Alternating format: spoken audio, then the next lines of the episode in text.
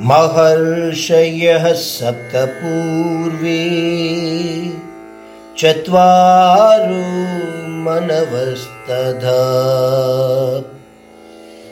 मद्भावा मनसा जाता येषां लोका इमा प्रजाः।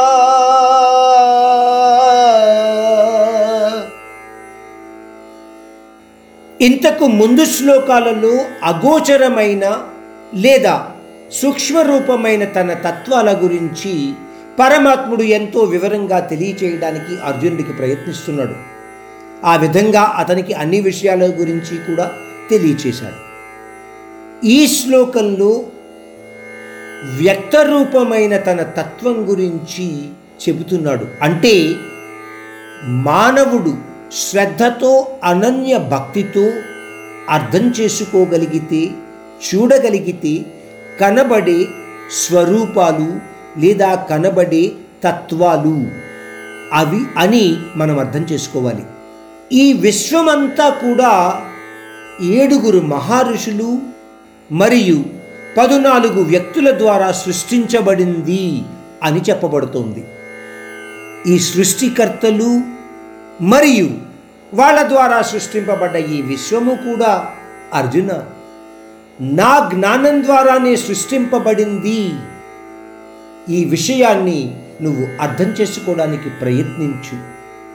సాధారణ మానవులమైన మనము ఈ విషయాలను కొద్దిగా వివరంగా అర్థం చేసుకోవాలి అంటే శ్రీమద్ భాగవతంలో చెప్పబడ్డ కొన్ని విషయాలను మనము తెలుసుకోగలిగితే ఆ పరమాత్ముడు చెప్పే మాటలు మనకు క్షుణ్ణంగా అర్థమవుతాయి అన్న ఉద్దేశ్యంతో మనం శ్రీమద్భాగవతంలో చెప్పబడ్డ విషయాలను తెలుసుకోవడానికి ప్రయత్నిద్దాం ఇక్కడ. ఏం చెప్పబడింది అంటే పరమాత్ముడు మొట్టమొదటిగా బ్రహ్మదేవుడును సృష్టించాడట. ఈ విశ్వాన్ని సృష్టించే బాధ్యత ఆ బ్రహ్మదేవుడుకు అప్పగించాడు. ఒకసారి పరమాత్ముడు ఆ బ్రహ్మదేవుడికి ఈ బాధ్యత అప్పచెప్పటం వల్ల ఆ తరువాత జరిగేదంతా పరమాత్ముని యొక్క నిత్య జీవన చర్యలు భాగము కాదు అని మీరు గుర్తించగలగాలి. ఆయన అస్తమాటు అంటాడు చూడండి నేను కొంతవరకు మాత్రమే ఈ సృష్టికర్తగా ప్రవర్తిస్తాను.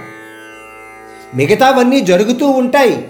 నా కారణంగానే జరుగుతూ ఉంటాయి కానీ నేను వాటికి ప్రత్యేక కారణంగా మీకు కనబడను అని తెలియచేస్తున్నాడు.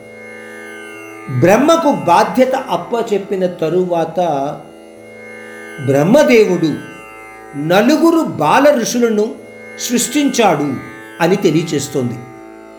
ఆ బాల ఋషుల యొక్క పేర్లు కూడా సనక సనందన సనాతన మరియు సనత్ కుమారుడిగా చెప్పబడ్డాయి. బ్రహ్మ ఏంటనుకున్నాడంటే ఈ నలుగురిని సృష్టించి వీళ్ళ ద్వారా మానవ సమూహాన్ని సృష్టించే బాధ్యతను వీళ్ళకు అప్పగిద్దాము అని అనుకున్నాడు. కానీ ఈ నలుగురు విశ్వభ్రాంతులలో ఎటువంటి ఆసక్తిని చూపించకుండా ఆ పరమాత్ముని అంది ధ్యానయుక్తులై బ్రహ్మచర్యాన్ని అవలంబిస్తూ విశ్వ పర్యటన చేయడం మొదలుపెట్టారట.